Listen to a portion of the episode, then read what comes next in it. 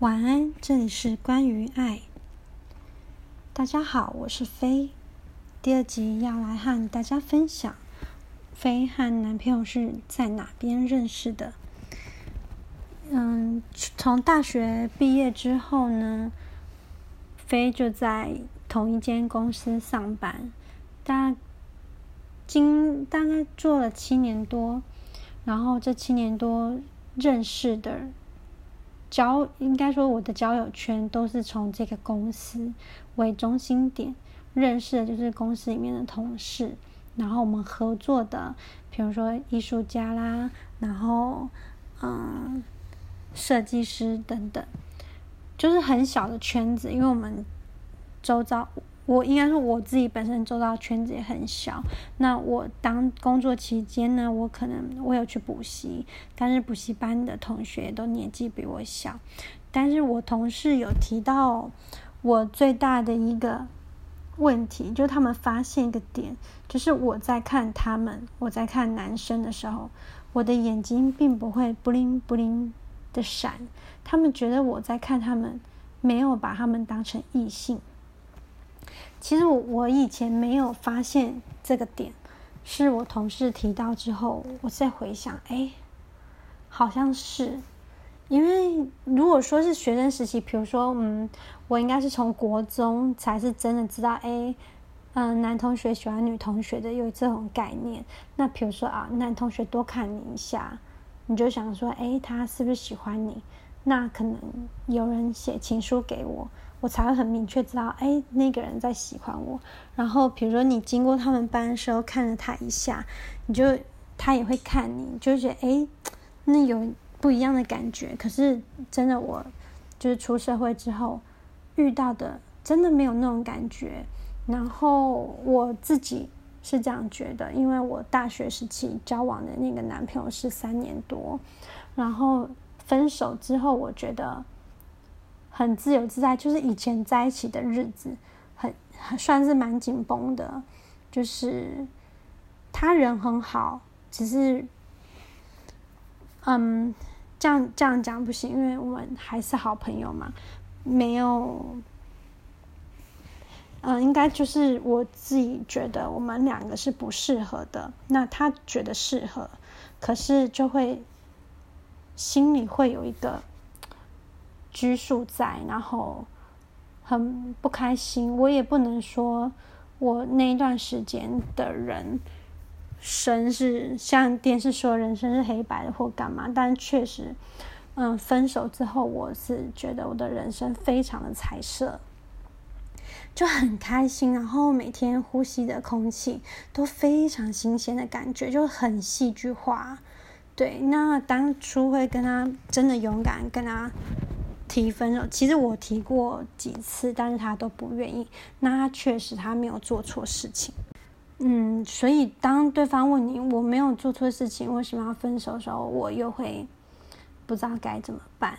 然后一直到我那个时候有一只猫咪，它过世前，他看着我的那个眼神，好像在跟我说：“我一定要快乐，我每天一定要快快乐乐。”不要委屈我自己。然后那一刻，我就下定决心，我的猫咪它离开之后，我就要跟我男那个时候的男朋友提分手。那分手之后，我就觉得哇，好自由自在哦，没有这些束缚跟压力，就是这样。我就觉得有一种嗯，很像是你本来是一个家庭主妇，然后你离婚了。你没有那些家庭的压力啊什么的，就觉得整个很像鸟一样飞出去了，这么的自在。所以这么多年间，我就非常珍惜我一个人的日子。然后我身边的好朋友非常多，就是嗯，从国中同学啊、高中同学啊、以前打工的朋友啊，然后每个工作的前同事、大学同学等等。就是我们非常常聚会，再加上我和我公司的同事跟已经离职的同事也都是好朋友们，所以我的聚会是非常多、非常满的。我没有，嗯，我也很多独处的机会，然后我非常享受我独处的机会。我是一个不会让自己，不是说我不会让自己，而是我不会去产生一个孤单的感觉，因为我是享受我的单身生活，我可以一整天如果不出门，但是我会准备好非常好吃的三餐，然后看好看的影片，或是听好听音乐，或看一本书，我也可以自己一个人去咖啡厅。一个下午看三本杂志，就是我可以去享受我每个当下的时时光，然后跟好朋友在一起，我们也会很尽情的聊天。就是我不管是一个人或不是一个人，我都很享受这段时间。真的从来就不会去想到我是不是要交男朋友。有时候朋友会提到：“哎，你为什么没有新的对象？”我就说，我我也不晓得，我就是没有那个感觉，就是身边可能有出现一些人，可是我对他们就是没有感觉，真的是心如止水。对，然后嗯，直到嗯过年，今年过年的时候，跟一个好朋友，他突然就是在我们群主说他交男朋友，那我们都，诶，怎么一点？消息都不晓得，然后他们已经交往八个月了。他那时候就分享，他们是在交友的 app 上面认识的，然后他就问我要不要试试看，然后推荐了我那个 app。当时呢，我就大概拖了两个礼拜吧，就这件事就是有在我这两个礼拜中有在我的心中、脑海中去闪过，嗯。我要去做这件事情吗？因为嗯，很多年前我姐姐，我姐她有帮我加入一个国外的交友的软体，然后希望我可以不就是在上面啊练英文，然后也可以说不定有机会可以找到对象。然后他帮我做了这些事情之后，我一个都没有跟他们聊，我。我其实，嗯，比如说，我有一个堂姐，她在我大学的时候和她老公结婚，然后我在喜宴上面听到亲亲戚他们在谈论说，他们两个是透过网络认识的。那时候是我第一次有认识的人是透过网络，然后交友之后去结婚。然后这几年他们也过得很幸福啊，然后生了两个宝宝，这样，我就是我就觉得是不是我属于就是太保守？我觉得网络是一个很未知的地方，当它是一个未知的事物的时候，就会有在我心里就会有不确定性跟没有安全感，因为。社会新闻不是有很多，就是关于网络诈骗呐，或者是诱拐未成年少女啦等等。可是就是因为我的好朋友，他又后来又再推荐了一次，我就想说，好吧，那我来下载看看。于是呢，我就下载，然后填写资料。我的好朋友给的最。实用的建议就是，也是我现在给大家的建议，一定要去要收费的交友软体。为什么？因为如果你愿意付这个钱去交友，代表我们有一定的诚意。那如果今天是一个免费的网站，他肯定也是会有好的人，但是他也会有很多。不好的人，我们必须要有一个很初步的、很嗯，也不能说它是一个筛选的机制，但是我们可以很确定的说，当你愿意花这笔钱来交友，代表你是有诚意要交朋友的。不管说，嗯，对方交朋友的想要的程度是交到哪一个程度，可是至少他今天他愿意。踏出这一步，然后去付钱加入会员，所以就是我的朋友就这样教我，那我就去下载了。那女生是就是一点，比如说，嗯，我们可能是，比如说他每天会有免费的点数，然后你如果用超过，你是可以花钱再去买。然后男生是一定要付款，女生会有一些基本的免费的点数。然后进去，我我不会跟，我不方便跟大家说是哪一个交友软体，但是我想要付钱的，可能大家去搜寻可以搜寻得到，因为我不是在打广告。然后我我觉得很重要的就是每一个人的风格是不一样的。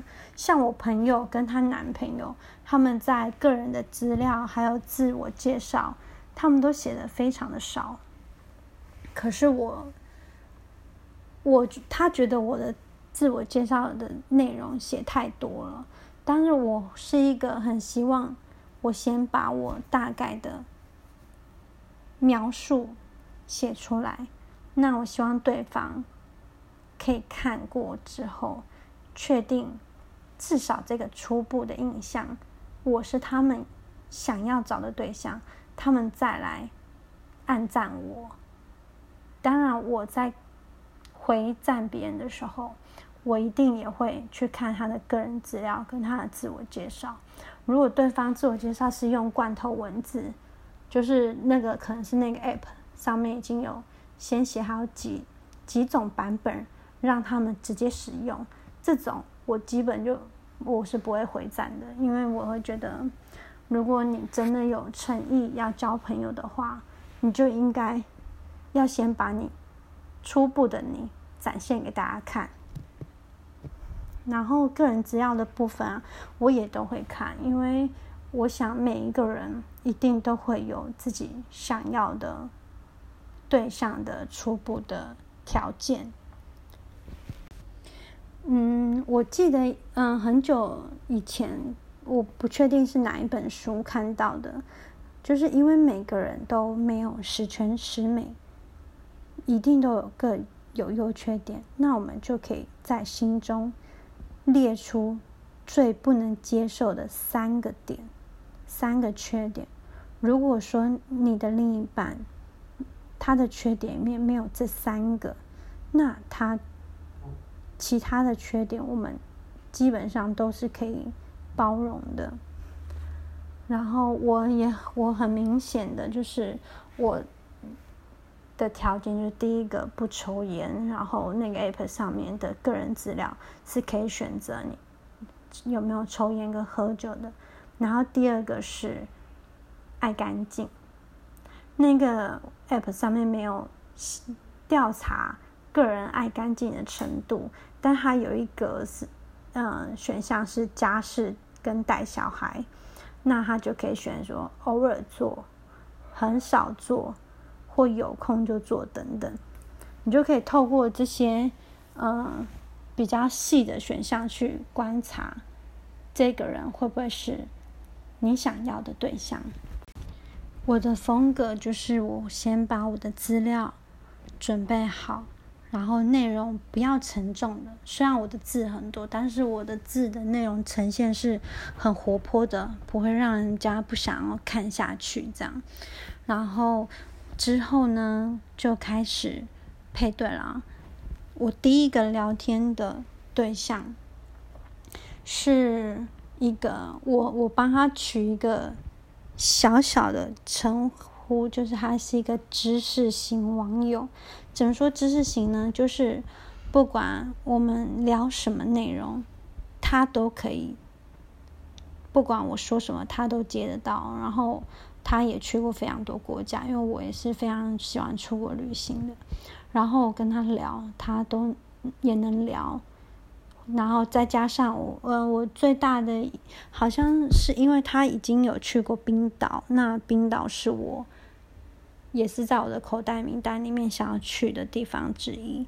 然后，所以我那时候会跟他配对，就是因为我看到他已经去过冰岛了，然后就跟他聊了几天。然后我们聊的话题都是蛮，呃，深入的话是指。事情的探讨的深入，并没有聊到我们各自的内心的状态，但是就是我可以知道他是一个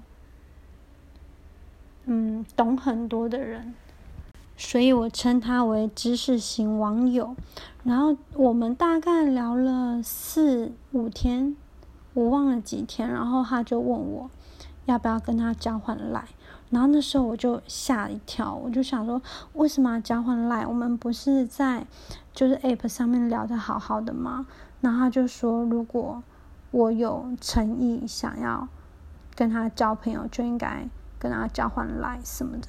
然后我就先告诉他我的疑虑：第一，因为我是第一次用交友软体，所以我有点蛮害怕的，然后没有安全感跟不确定性。所以我希望我们可以再多聊一一阵子，然后我们再交换赖，因为对我来说，赖是一个真的真实我在使用的东西，我就觉得它已经是我私人的东西了，就是跟一个陌生人要去交换赖，对我来说是需要很大的勇气的。然后他那时候有提到，就是因为有很多。利用网络交友来伤害别人的这些人的所作所为，然后害得现在大家对这个都有反反。然后他就开始提到，嗯，可能他之前过去的交友经验或干嘛，就是他那时候的状态让我觉得他有点生气，就是他心里。或许觉得我们已经聊得很好了，应该可以进展到交换赖这个部分。那没想到我居然不愿意，然后他在他说服我之后，我还是坚持不愿意换。然后那天就是有一点不欢而散的感觉，但也不是不欢而散，就是我们就没有再继续聊下去。然后隔天的时候，他还是有在敲我，然后跟我分享。就比如说他工作有点累，然后在休息啊，然后分享一些图片这样。但我那个时候没有回复他，因为我的心还是处于在一个有点惶恐，我不晓得接下去该怎么办。我再继续回他，如果他再跟我提要交换来，我该怎么办？就这样，大家过了一个礼拜，我想说不对，我要来请教我的朋友，跟他说我应该要怎么做。然后我的朋友就说：“你当然要给他赖，你为什么不给他？”我朋友就说：“如果一个男生第一天跟他要赖，他就会给了，因为他说就是要嗯多交朋友，才有这个机会更深一步去认识、了解对方到底是不是我们的另另一未来的另一半这样。”然后我听到的话，我就说怎么办？我已经很多天没有理那位知识型网友了。他说：“那你就在敲他。”我就说：“我不想敲他了，因为，嗯，他那个时候没有要到赖的态度，让我有一点不舒服。所以我就说那没关系，我就是因为那只是我第一位聊天的对象，我还可以再配对去聊第二个。”那其实网站上面每天都有很多的配对，可是就像我前面提到的，一定要有他的个人的资料，他的自我介绍是我喜欢的内容，我才会去按回回赞给他，那才有机会配对成功，可以聊天。所以那到那个时候目的目前为止，我是只有跟他一个人聊过。嗯。今天非常抱歉，我的喉咙就很卡，然后现在时间已经快要二十分了，好像这一集有点久，那我就先暂时到这边，然后下一集再跟大家说为什么我下一个对象是怎么要跟他配对的。这样，谢谢你们的收听，拜拜。